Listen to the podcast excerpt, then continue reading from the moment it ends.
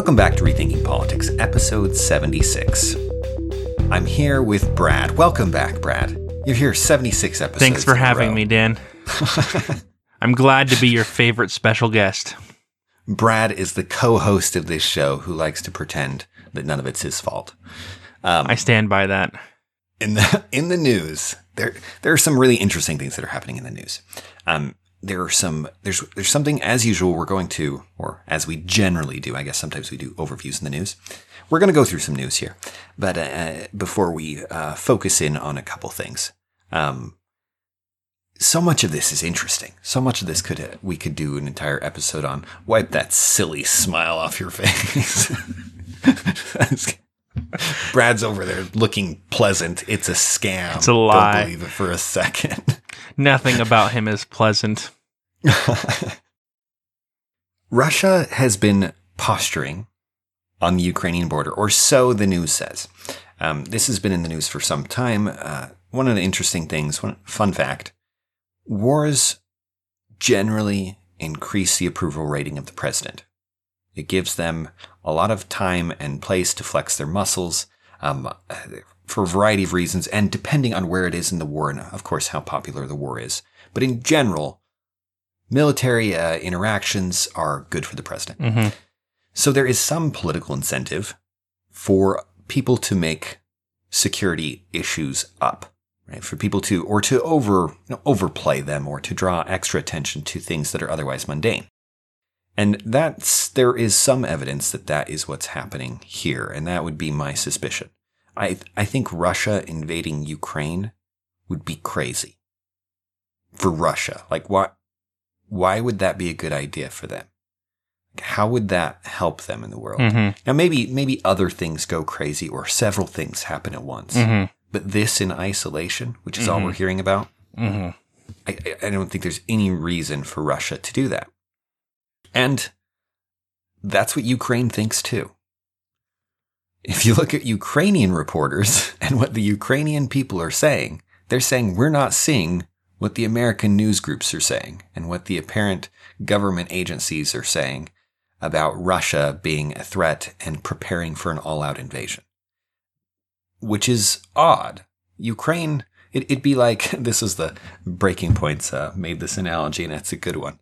It'd be like if Ukraine called us and said, Mexico is up to some things on your border. And we'd be like, we run the Mexico border. Like we, we run the drug operations in Mexico for that matter.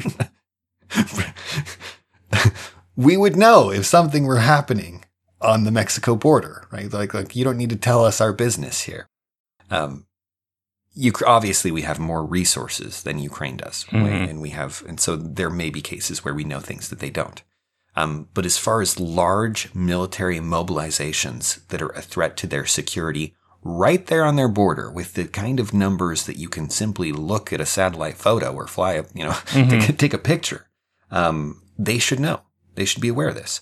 Uh, and so there's the, there's some there were some really funny articles uh, that were talking about this the threat of Russia invading Ukraine. And at the bottom, it's like sponsored by Lockheed Martin, and uh, it just uh, just cracked me up. There, there's there are reasons people lie about security stuff. There are reasons they mislead you. They make it seem like there's more things. It tends to improve the president's appearance. Um, Not to say, and, and couple that with the fact that that at least some of the posturing is on Russia's part. There are reasons to to Yes, to yes. posture as if you're going to invade, as if there's going to be some kind of of military engagement for Russia as well. And and, Yes, and it- that's and that's part of the problem here is that it's not just about what the data is, it's about how you interpret the data. You know, you can have a headline saying, you know, 30,000 Russian troops are moved to the border and that sounds and that sounds crazy until you realize that ominous. Mm-hmm. That 30,000 troops it's like well what kind of troops are they? What supplies did they bring? Are you know is this is this a normal event? You know how many troops are on the Russia Ukraine border on a regular basis? You know I don't have that information. You know what I mean? Like th- those all Yes, of those yes. things are relevant to how significant 30,000 troops moving towards the border. It's just like you know you can find videos showing you know soldiers marching through the snow and, and it's like, oh well, that shows all you need to know. It doesn't doesn't tell you anything. You know what I mean? You need context for all of these things, whether it's videos or individual statistics, to gain a better idea of how big the threat actually is. So I totally agree with you, Dan, that I do think that regardless of the actual size of the threat, US media has blown it out of proportion for you know for for for whatever Likely for reason. political yes reasons, for political yeah. reasons for sure. i mean for for media it's it's just good news. You know what i mean? Right, right. the the potential That's- for for you know war with russia is that makes a great headline. It doesn't matter how legitimate it has to be because if it blows over then everyone's relieved. No one's mad you know at the media companies for for making you scared. You're just happy nothing happened Yeah. and so i mean it's It a makes, it, makes good news for the same reason it makes good movies. yeah, exactly. it's it's a win-win for everybody. You know, uh, so it makes sense. It makes sense. And It- and and my guess would have been, you know, before all the posturing that with Russia moving troops to the border that they're trying to pressure U- Ukraine cuz Russia and Ukraine have squabbles on a regular basis.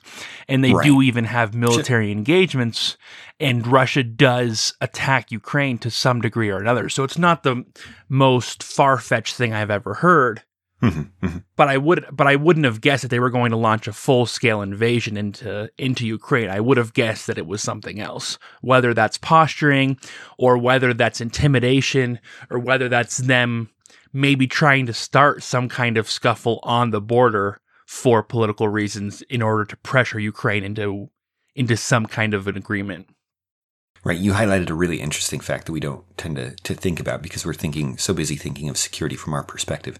Um, Russia may do things because it reflects well to their people. Mhm. Right. They may they may flex their muscles occasionally uh, to show people that the Soviet Union, the old the old glory of the Soviet Union, is not entirely gone. Right. We're still strong. We're still a world player, um, which is hard to do when you're a second rate economy. When you're when you're uh, Russia is a lot in a lot of ways like China. The the way they manage their economy makes it extremely unproductive, and there's massive corruption, and there's there's a variety of problems, and as such, they don't they punch well below their weight, which is people don't think that because they punch pretty hard, but they have massive population, they have massive natural resources, um, and uh, and that makes them they they are actually punching well below their weight as a world player because they're just not very effective. They're not very uh, productive is the word um, in their economy, and as such, they're not as big a player as they could be.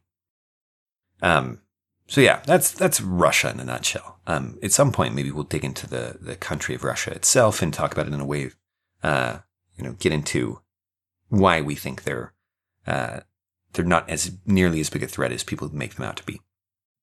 Um, second big piece of news that we wanted to talk about: the Canada Truck Convoy.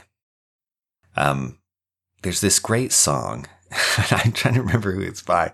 We got a mighty convoy trucking through the night. It's one of those like silly songs. Oh, it's it's beautiful. They have what will be uh, Guinness World Book of Records is already calling it, assuming it makes it, and assuming that the the convoy more or less stays together.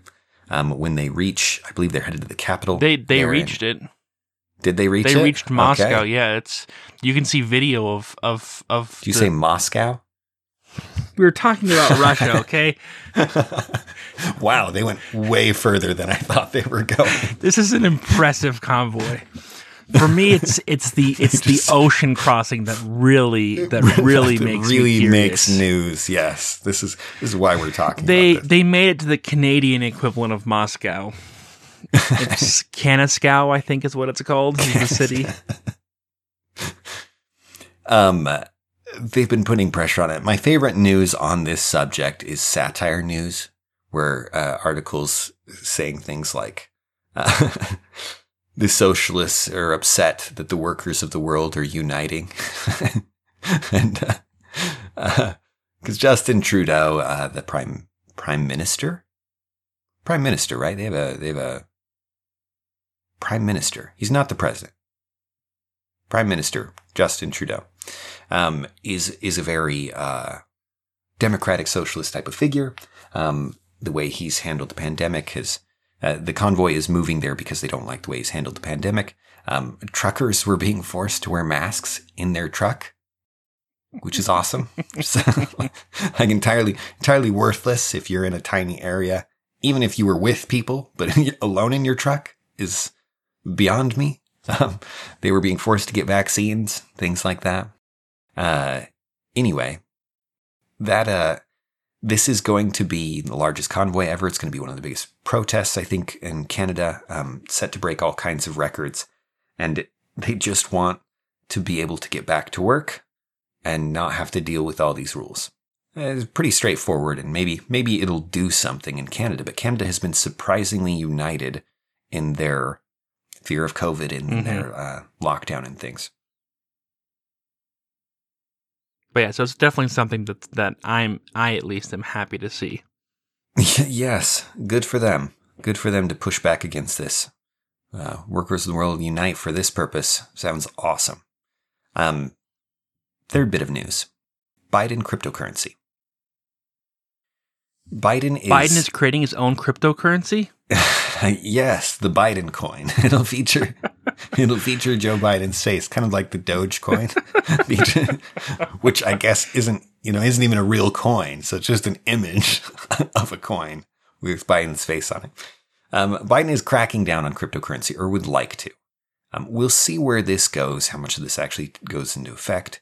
Um, cryptocurrency has been going through a bad run. Um, it's if you followed it at all uh, since we talked about it, it's gone up and down several times based on things like China cracking down on it, governments deciding to regulate it, etc.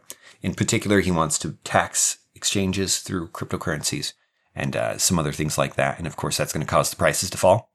And uh, it's, just the way it is with the political tampering and with the the way that's going. Um, we'll see how much of it actually comes into effect.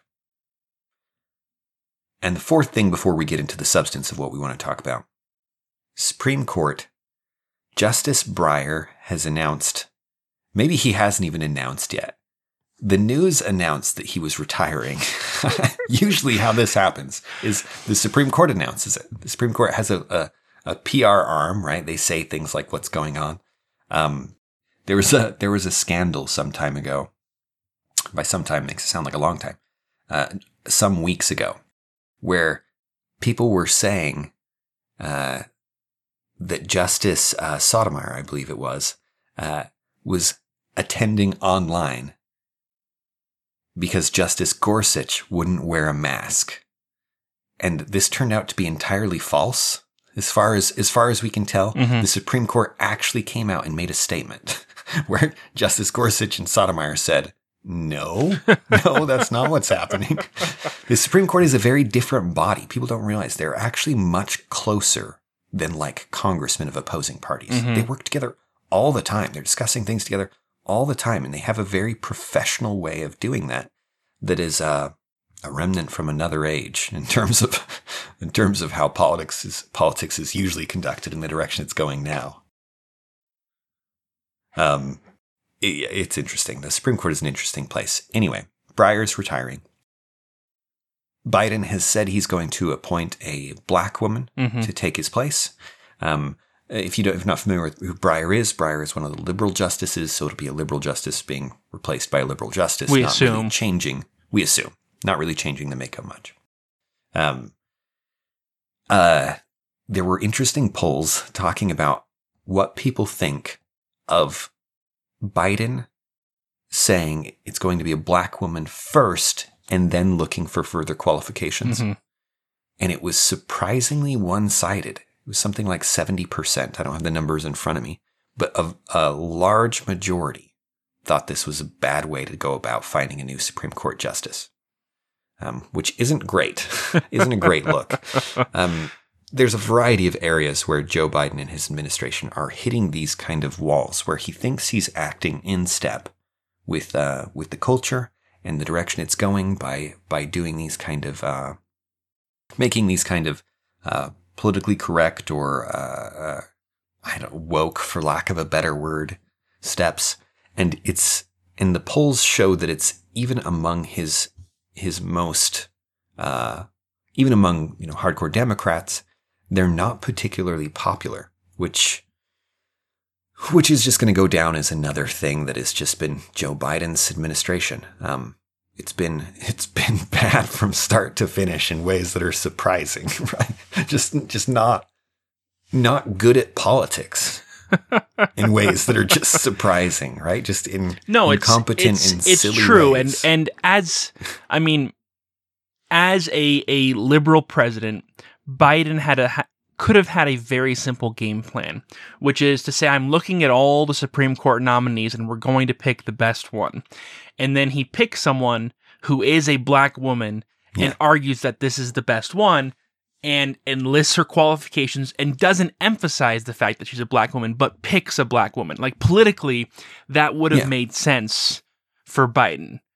Yeah. His mistake was tipping his hand and making it clear that it wasn't actually about qualifications. It wasn't about anything except for race and gender.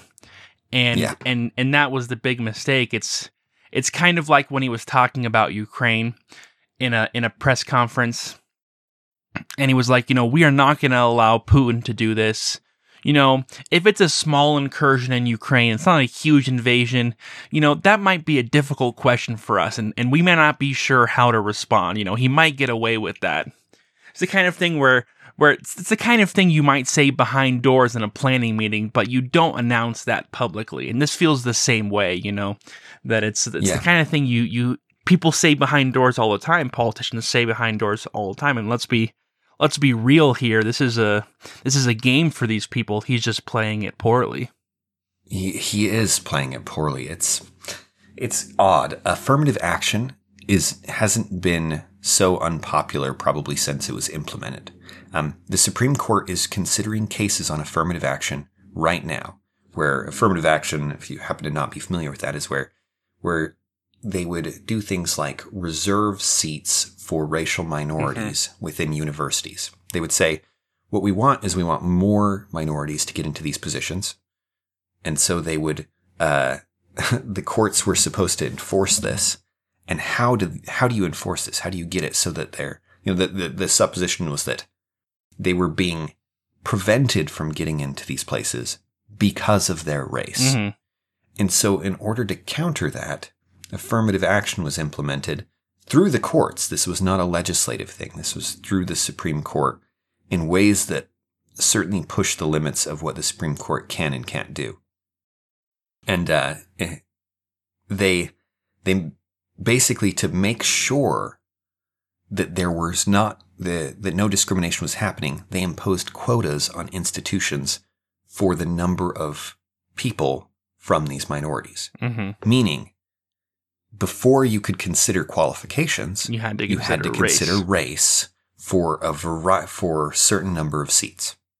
Right? And so if, if what you want is the most qualified people, then to add any other filter is going to give you less qualified people. That's just the way it is. If if you want the best actors in the world, but you also want them to be really good looking, you don't get the best actors in the world. You get the point at which acting and looks meet, right? That's that's American, that's Hollywood in mm-hmm. general. Mm-hmm. Like you go look at actors from other countries, they're not always they're not nearly so pretty. And they're they're likely better actors relative to their population, you know, in the in the talent levels there. If you mm-hmm. were to also select for looks, you reduce how much acting talent you get. And it's just the way it is. If you're selecting for two things, then you can't get the best of one of those things.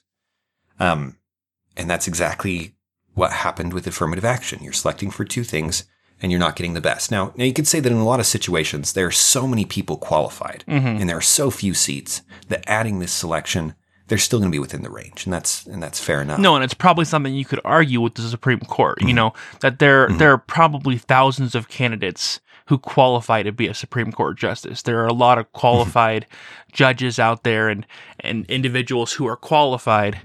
I mean, you know, they've already, as they talk about this, they've already pulled out a bunch of names of black women who could be in the running. You know, these people have the qualifications, so they could be someone Biden's considering. But Yes. when you set it up this way, it definitely it's it's a mistake. It's, it's, a, it's a political mistake. It's a, it's, a, political a mistake. Yeah. But but even even with yeah, I mean, I don't know. I don't know. Yeah. As as as my wife pointed out, imagine how that justice is going to feel when when she's picked. You know, when she gets that phone call, she's going to be like, "Oh, I'm I'm filling a quota for you. Fantastic." yeah, I'm the affirmative action judge. I'm Mhm. the one who may not be qualified. Yeah, and that's and that's maybe how she's known for years. yeah, yeah. w- Even if she is qualified, Even if that's what I'm saying, yeah. it doesn't it doesn't matter now. She could be the number one candidate and could have been chosen, you know, and would have been chosen regardless, but it doesn't matter now. N- yeah, that's right. That's right. Because of how it was presented. Mhm. Um, to, to just say one more thing about that idea of, of standards and selecting the best. If you want the best, right? There's there's no. Uh, that's different than saying you want people above a certain benchmark. Mhm. If you want people above a certain benchmark, that's fine. But if you want the best, there is one, right? And maybe you can't identify that one, But, you can try. Right. And so if, if a place like Harvard wants the best, then it can't select for anything else. Now, if, if what you're saying is, as long as you're above this line, you're good, there probably are far more people than they're ever going to be able to take into Harvard, right? hmm Above that line and, and they can draw from whoever they want. If they want to take a racial quota, um, whatever. But if, but it, uh, it eliminates the, the claim that um, that they're only taking the best at that point. If you're if you're saying above a line, And and It's the different- honest and the honest answer, Dan, is that beyond affirmative action, I don't think Harvard is just trying to take the best anymore. no, Especially no, in terms of academics, they they they get above this line and then they start looking at other factors, yes, not just yes, but a whole bunch of other factors. You know that yes. Otherwise, they'd be more Asian, right? Was the was what some of the the, the there was a lot of news about them being discriminatory in their practices against Asians, and they would they would rate them low on their on personality. Yeah, because when it comes to academics in the, in the U.S., the race that performs the best is Asians. Absolutely yeah. makes sense. Yeah. Uh, I had mentioned that Breyer, that people were pressuring Breyer to retire when we talked Supreme Court, Mhm. and and that there's reasons for him to want to retire, even though he's relatively healthy now, right? There's no problems, and he can go until he Yeah, dies. there's political reasons for him to retire now. the future does not look good right now for the Democratic Party, the immediate future. And so if he doesn't retire now, midterms may replace enough senators that he can't, that, that Biden can't appoint a liberal justice. Um, and so he's got to do it. He's got to do it soon. And so I, I, he may or may not have already announced his retirement. It is happening. Um, it just wasn't, it was just odd that it was announced that way. No, and and and it, apparently there was a lot of pressure, and and his hand was was forced a little bit. So there were some r- ruthless articles calling him selfish and uh, anyway yeah yes. Anyway. so the big news now. Or at least the, the news we want to focus on. that's right. All of this is big news. The news we want to focus on is joe rogan. At least temporarily. Um, we'll see how long that runs us. That may be all we talk about today. Joe rogan is all over the news. Um, I've never seen so many articles about Joe Rogan, though he's regularly in the news Mhm. and regularly discussed. Yes, Um, the news is a- regularly disgusted by him. Badoom ch. Be here for the foreseeable future. Joe Rogan, as long as I Not after that joke. We may be shutting down. Joe Rogan. Joe Rogan is interesting. I, I don't know if you're not familiar with him. I don't even know where to start to introduce him. Probably to you. Fear Factor. He was, was- yeah, he was in Fear That's when he Factor. peaked. was, yeah, that's right. Getting people to eat spiders, you know. Sorry, That's I'm not being peak, helpful at all.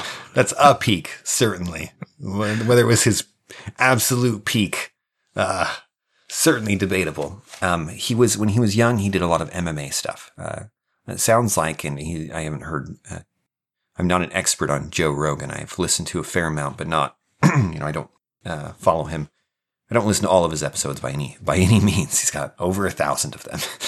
um, but he's big in MMA. Uh, in MMA and did and did uh, uh, fighting when he was younger. I don't remember the the particular style. Um, and as he got older, he's been he's always been around the MMA scene. He was he was uh, called in to to run Fear Factor, and uh, and that certainly helped his profile. It, to this day, he commentates MMA fights, the mixed martial arts, um, UFC specifically, um, and probably others, given how big he is.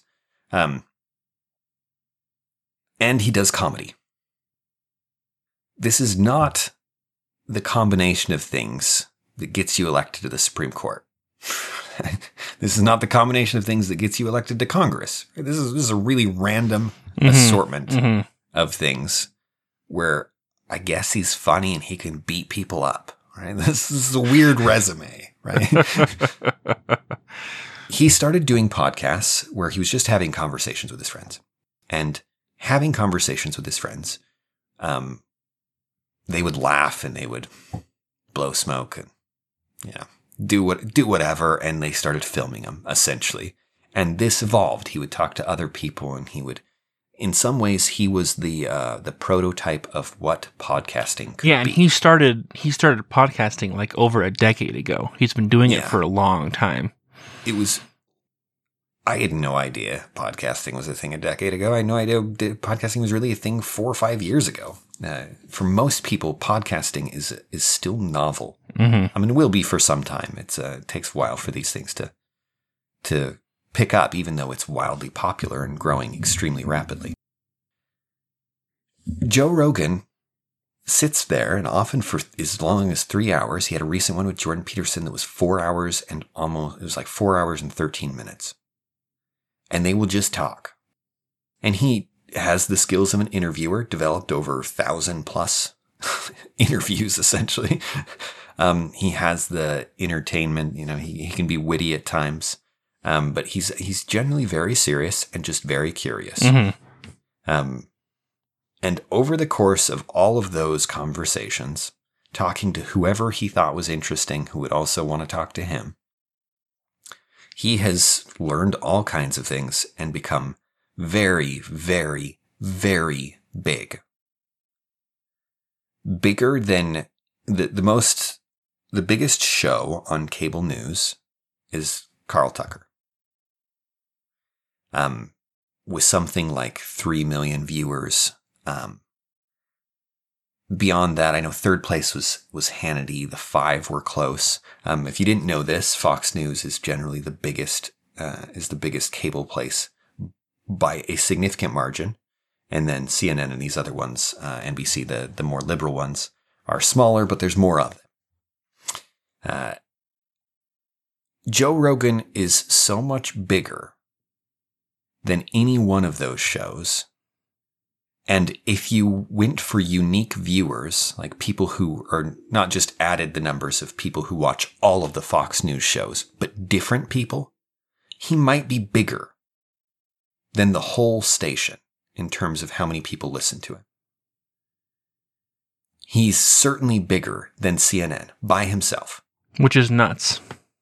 Bigger than MSNBC, right? Bigger than ABC.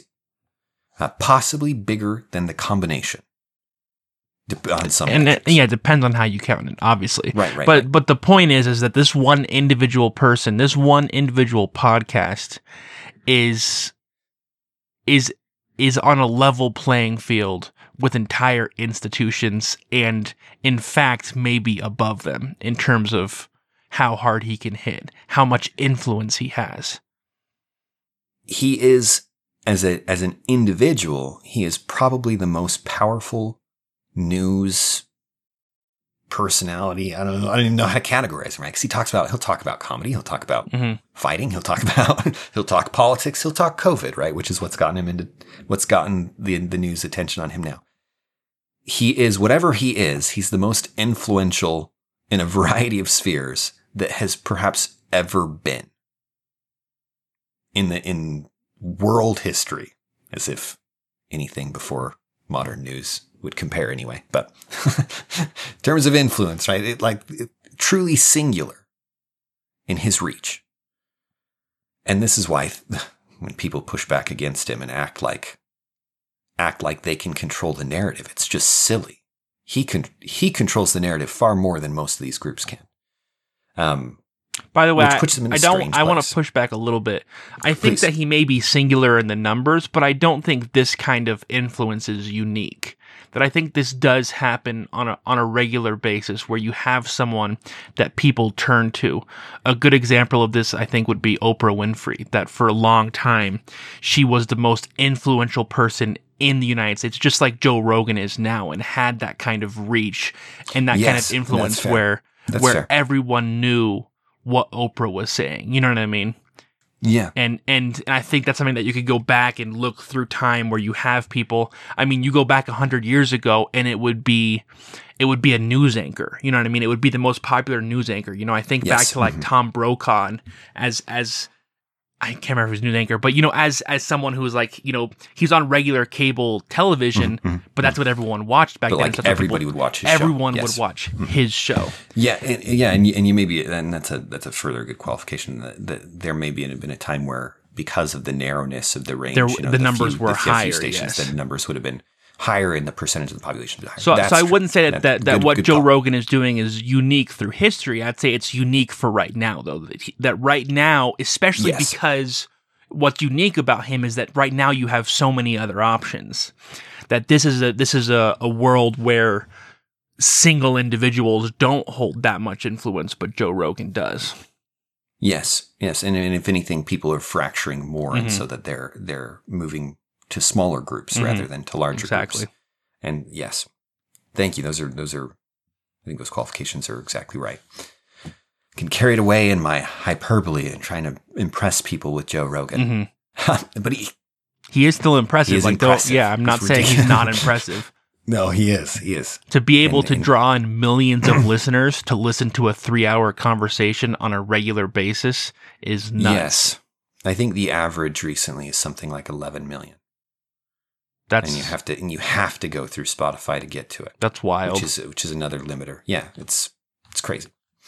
Um, so Joe Rogan has been in the news because he talked to Malone. What's his first name? He talked to Malone. Robert Malone, Peter McCullough are are the two big ones. He's talked Are to, to ones he's talked to to Bret in the past. Yes, he's talked to a lot of people over, about COVID over the over the COVID Over the past two COVID years. experience, um, including including more mainstream voices. Um, but recently, he talked to those two, uh, and right now, it, it's just such a strange thing. So all the news organizations are trying to take him down. You'll see articles from CNN, or articles from ABC, articles from Politico. You'll see articles from just about everybody who are dogpiling onto this thing. What happened is uh, it started with Neil Young, who is an old rocker.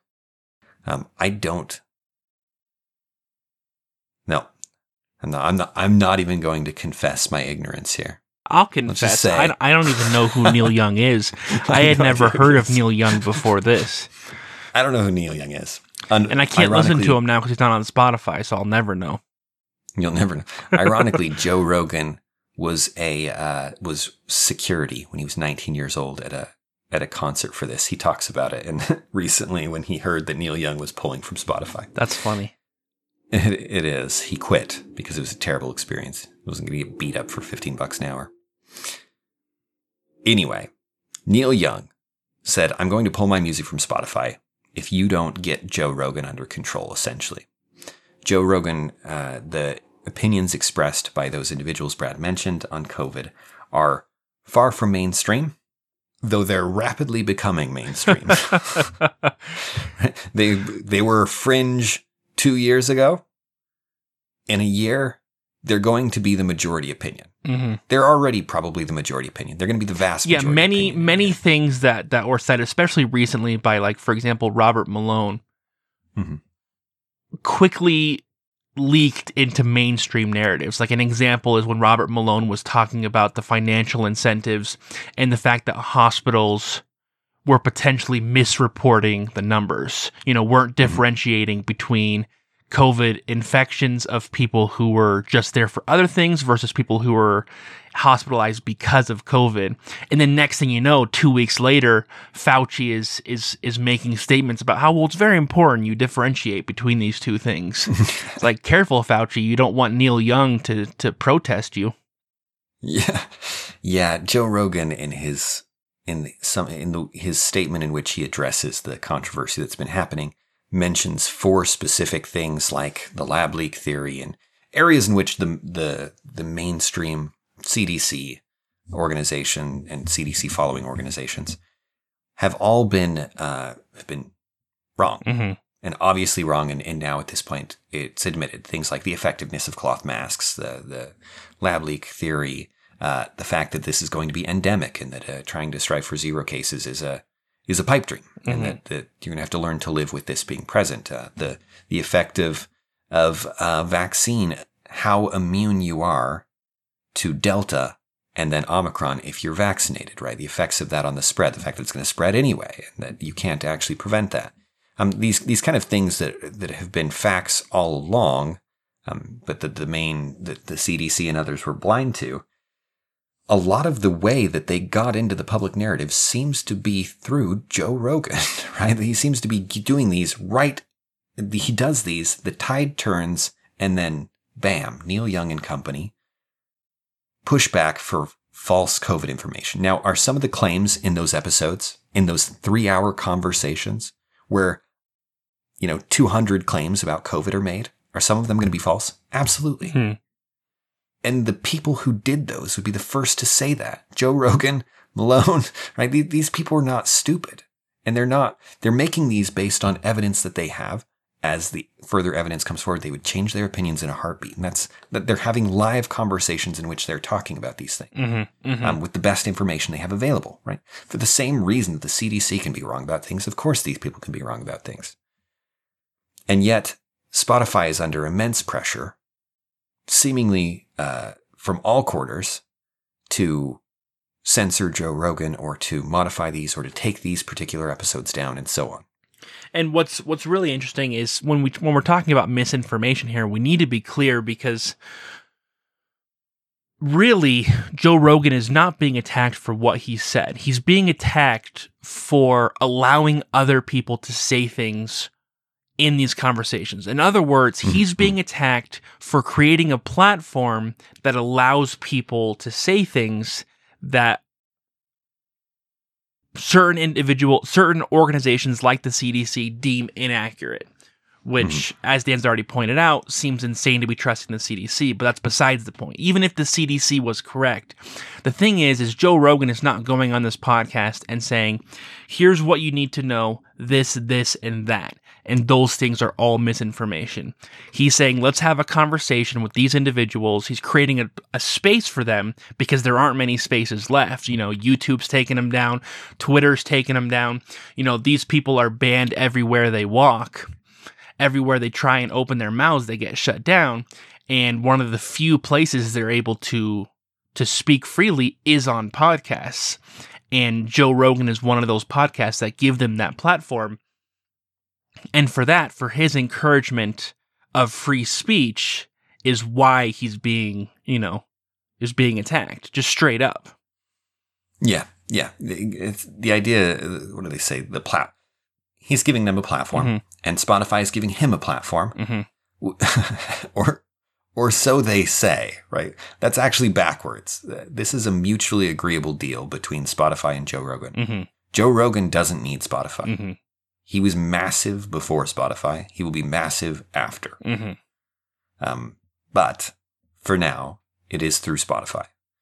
Um, and all of this pushback is actually having an effect, unfortunately. Um, there's been pushback against Joe Rogan for forever. Um, but this is actually having an effect. Spotify is changing some things. Uh, they've, they've given a few inches at least.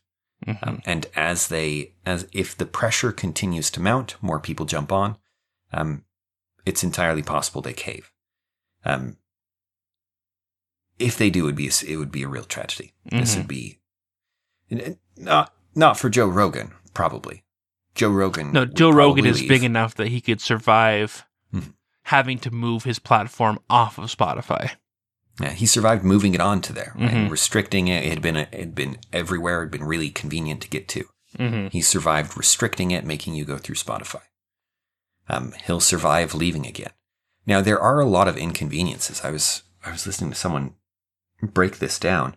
We take for granted the fact that that Brad and I can go and make a podcast and people can listen to it everywhere, and it's it's pretty straightforward. If we were getting millions of listens, Mm-hmm. everything changes. Mm-hmm.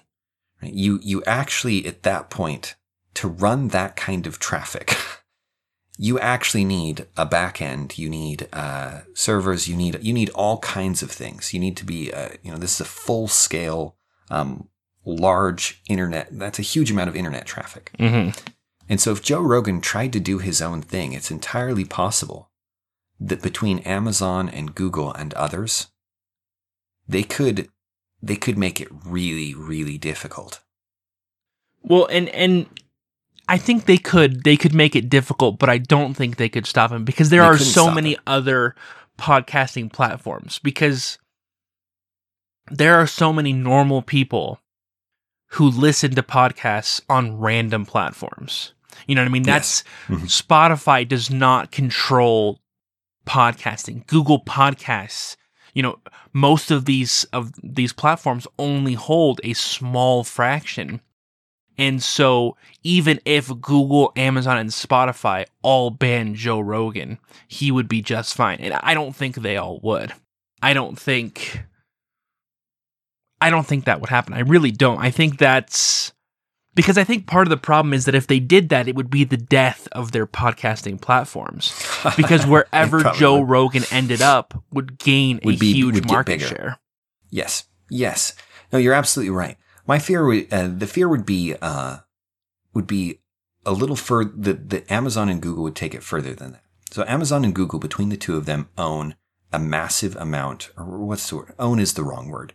They control the flow of traffic in a massive amount of the internet, even when it's not to their websites. hmm Right? Even even when you're not dealing with them directly and you have no idea, Google may actually be running things behind the scenes or Amazon. Um, and the the clearest when this was made really clear is when you had uh, what was the what was the platform it was aimed to it meant to compete with Facebook and it was growing in popularity. Man, they were so effective. I can't You remember. can't remember their anymore. name. I know what you're talking about, and I can't remember either.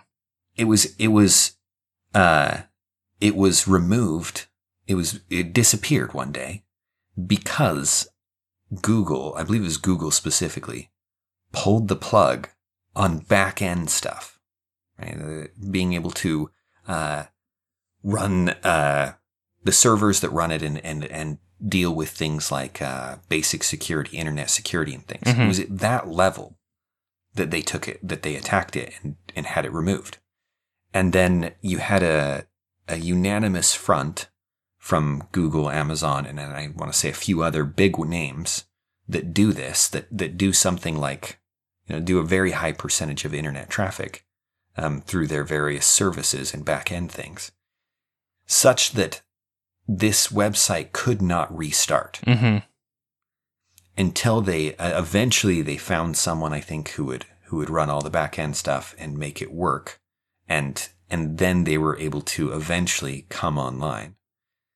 And at that point it was too late in a lot of ways. Their moment's gone. I we can't even remember their name. This No, and, and I, I ago. understand what, what you're saying with that now. I understand the, the the level you're talking about, and I I don't think, I you couldn't close Joe Rogan yeah, I, Yeah. I don't think that's the that's the fear right. to be most worried about. I think No. what's to be most worried about is is not the closing of Joe Rogan, not the shutting down of Joe Rogan, but the uh, the tempering of Joe Rogan. What makes Joe Rogan so good is the fact that he says whatever he wants, that he invites people on and invites all sorts of people on.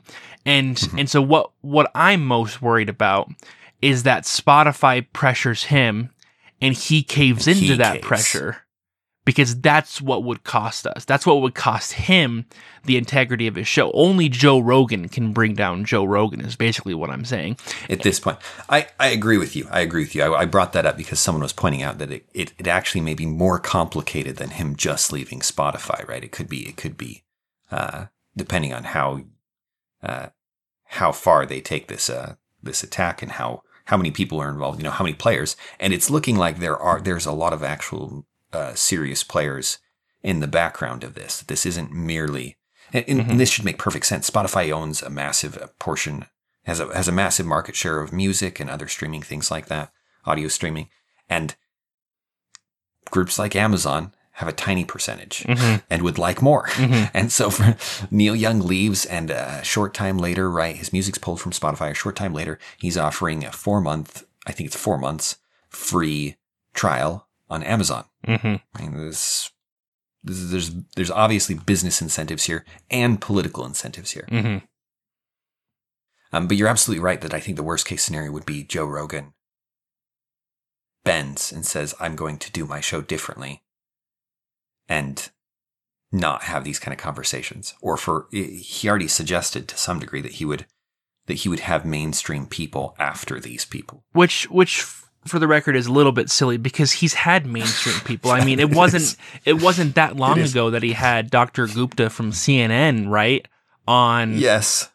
on his show. And so so that's the thing is his his video his video uh addressing it, you know, his not necessarily an apology video, but whatever you want to call it, his it, statement right. on it was not was not terrible, but it did have a little hint of of apology of you know what maybe I will temper my podcast and and it just depends on on what he meant by that you know it and it's it's more concerning than anything else it doesn't really mean anything's changed yes, yes. it's just a little concerning because because that's how it always starts you know yeah yeah and, and you're right that you're right to point out that that particular phrase when he says i will have mainstream opinions come after and talk to them that if anything, that, well, first off, first off, those people previously refused to come. Mm-hmm.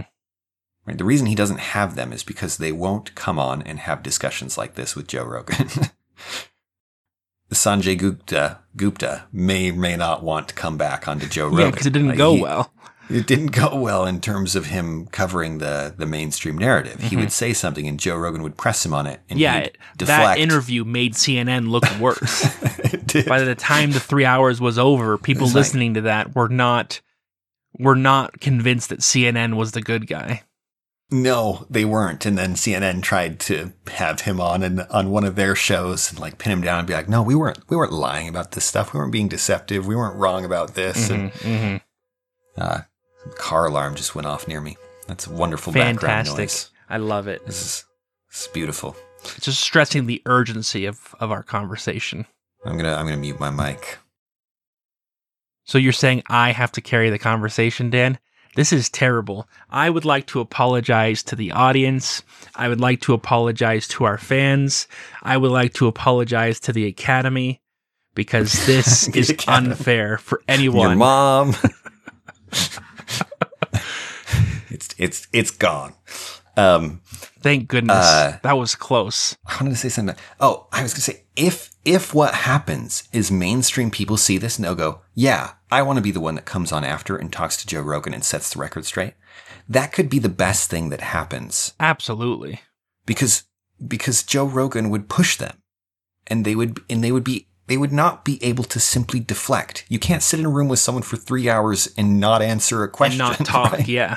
yeah. And only stick to three to three yes. uh three catchphrases. Yeah, yeah. Half of the problem with the COVID with why and COVID- and there is a real argument to be made for tempering some of the things that are being said by the yes. by the people he's had on. Like we've said, right. not everything they say is correct.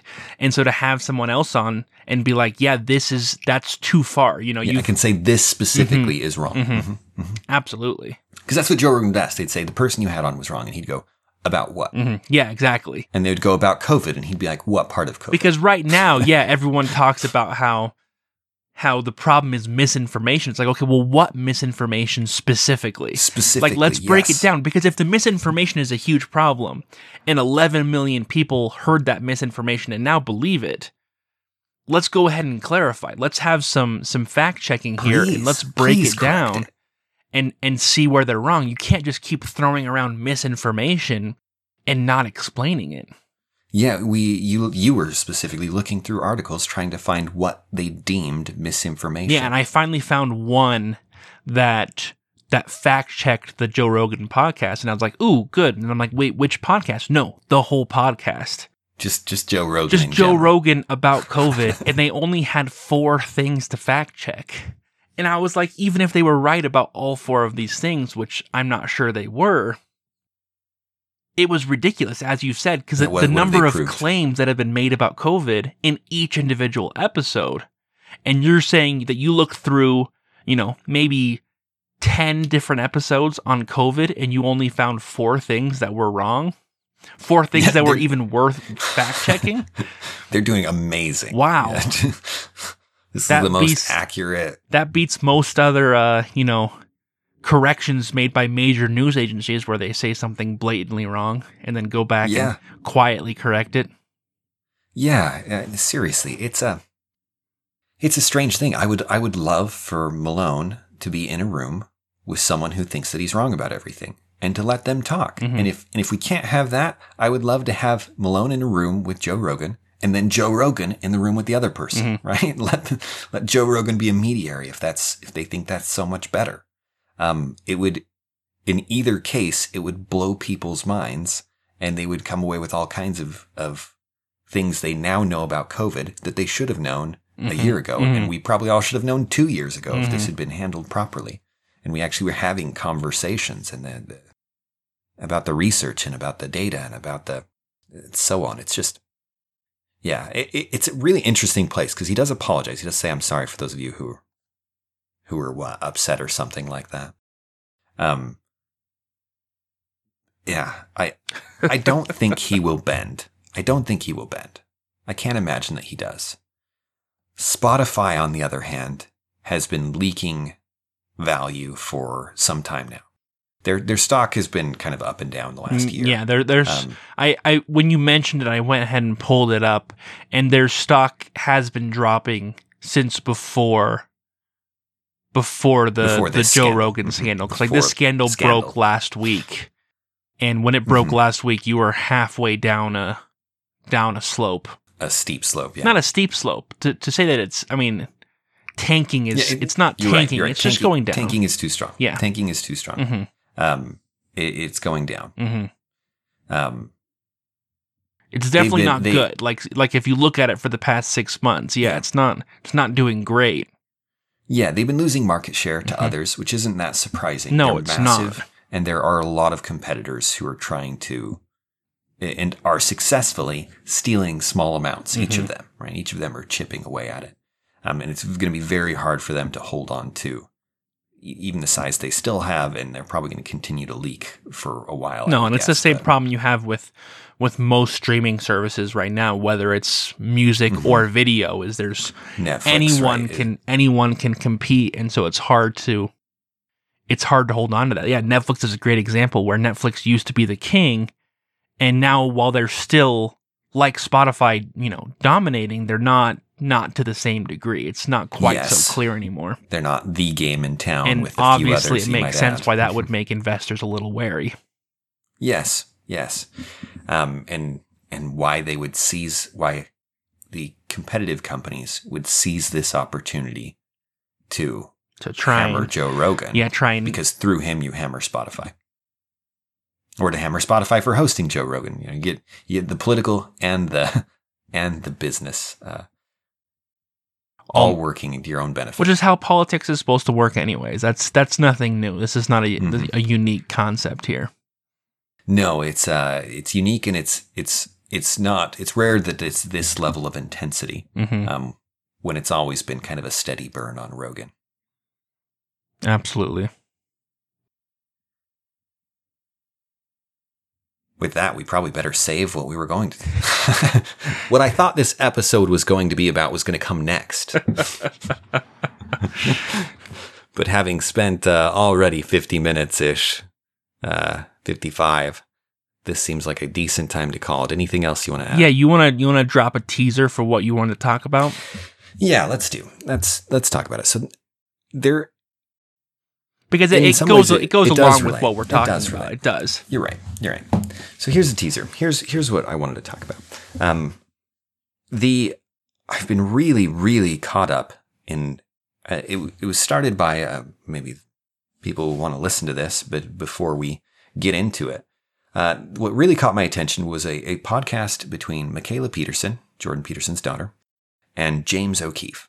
Um, and he was James O'Keefe is the head of the Project Veritas. Um, started it, CEO, and uh, uh, you know, really responsible for the whole thing. Um, though at this point they have a large team and a lot of resources, and uh, and so it's much bigger than just him now, but still the heart and soul of it in a lot of ways. Um, and in that podcast, they referenced a conversation James O'Keefe had with Eric Weinstein. Eric Weinstein is the brother of Bret Weinstein. Um, we don't mention him as much or listen to him as much. He, I don't think he's doing episodes anymore. He used to have a podcast titled The Portal. Um, and he's a really interesting guy, very different in his mannerisms and style than Bret. Extremely intelligent. Um, he was a mathematician of some renown for a while, uh, before he got on the wrong side of, of political debates. Um, he really pushes James O'Keefe on the methods of the Project Veritas. If you're not familiar with them, they initially cut their teeth by doing, uh, people call it muckraking. They do by doing hardcore undercover investigative journalism, uh, spy level stuff, legal, but but really, uh, really on that line, Mhm. right? And certainly on the line of how of what people are comfortable with. You know, hidden cameras, recording people, gaining trust, uh, and then uh, after they've got what they've come, they you know they release the story, and a lot of people uh, people lose their jobs because they uh, they they were caught on camera saying things about how their company works. Um, and this happened in a variety of places. I'll just one quick story of them um, to set this up was uh, ABC. Uh, this is one of the ones that that was most shocking to me. Three years before Jeffrey Epstein uh, came forward, came forward before he was caught. Guys, I've been blackmailing everybody. I, I wish he'd come forward and just been like, look, here's who's involved. Maybe at that point it wouldn't have been worth worth assassinating him in his jail cell. Um, but anyway, Jeffrey Epstein, right? The the the, the uh, pedophile had the island associated with the with all kinds of political figures and Mhm. British royalty. Um, ABC had a uh, a journalist. We may go into more detail on this later um, in that next episode. Had a journalist who was going to break the story three years earlier before before it all came out and he was arrested and then assassinated. Um, and they had all kinds of things on him. You know, they had a woman who had pictures and, and was saying he, what he had done to her and all these people who were involved and tying all these political figures together, right? They were about to, she was about to break this story and was told by higher ups not to. And when the story did break, someone recorded her on a, on a hot mic, um, presumably that she had you know, wasn't aware it was on. Right, that's the idea. of The hot mic. She, the microphone was on, and she was off the set, Mhm. and she was so frustrated because she's like, "I had this story, right? She would have been, she would have been really famous. This would have been a big deal. This would have been career making." And she and it had been squashed by uh, quashed by the ABC executives, right? And this was a big reveal to be like, wait a second, ABC was covering for the Epstein's for some reason, right? Mhm. So this wasn't Mhm. that important. Nobody knows, and you can you can go and you can look up the Project Veritas uh, report on this and listen to the recording yourself, and uh, and see what you make of it. This is one of hundreds at this point, probably. I don't, I don't know how many they actually have, but lots and lots, lots more than I've heard of as I was scanning through their their archive. And at this point, their their business has changed more towards whistleblowing and different things because they become big enough that now insiders are coming to them. Right? They don't have to do the investigative journalism side or the or the quite the level of deception where they have to actually uh, integrate themselves, you know, and ingratiate themselves with people. So all of that uh, is discussed in this, and Eric Weinstein really pushes O'Keefe on this, on his methods and on how what it looks like to people when they're recording someone in a bar, just some dude who's maybe a little drunk and is running his mouth, and and how frightening that is in terms of privacy.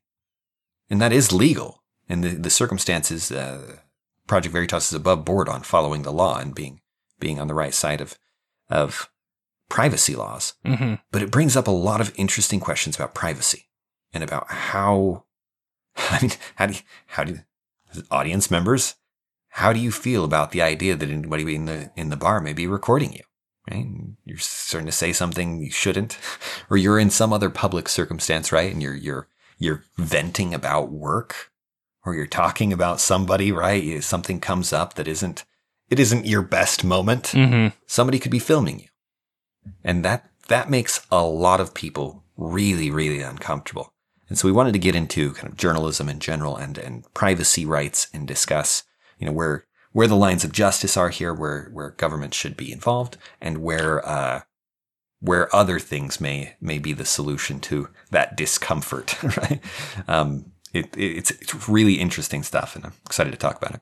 Yeah, and tying that in with with the overall role of journalism and how journalism has changed in Yes. the past, and then also Yes. very recently, which ties into to Joe Rogan, other podcasts, and and Yes. other platforms and how they're transitioning. What's necessary to counter the corruption when the journalists begin to protect the institutions instead of instead of uh, speak, as they say, speak truth to power, right? instead of instead of uh, be the threat to the power, the corrupt powers. They start running cover for them. Uh, it's a it's a very interesting question, and, and he's certainly at the edge of of he, it's legal, but uh, he's at the edge of uh, of what um, I guess uh, of all the ways that you could attempt to address this with people like you know have from having honest conversations on one hand to having just better reporting. He's like, no, what we need is we need to get them confessing. Mhm. We need to tear the, you know, rip the, rip the, veil, tear the veil and, and see behind the curtain and, uh, and really get in there. And, and there's going to be some collateral damage. It's a, it's a very different perspective. And we wanted to explore it a little bit. We hope we to see you then. With that, thank you for listening. This has been an episode of Rethinking Politics. You can find us on all of the major podcasting apps or on YouTube.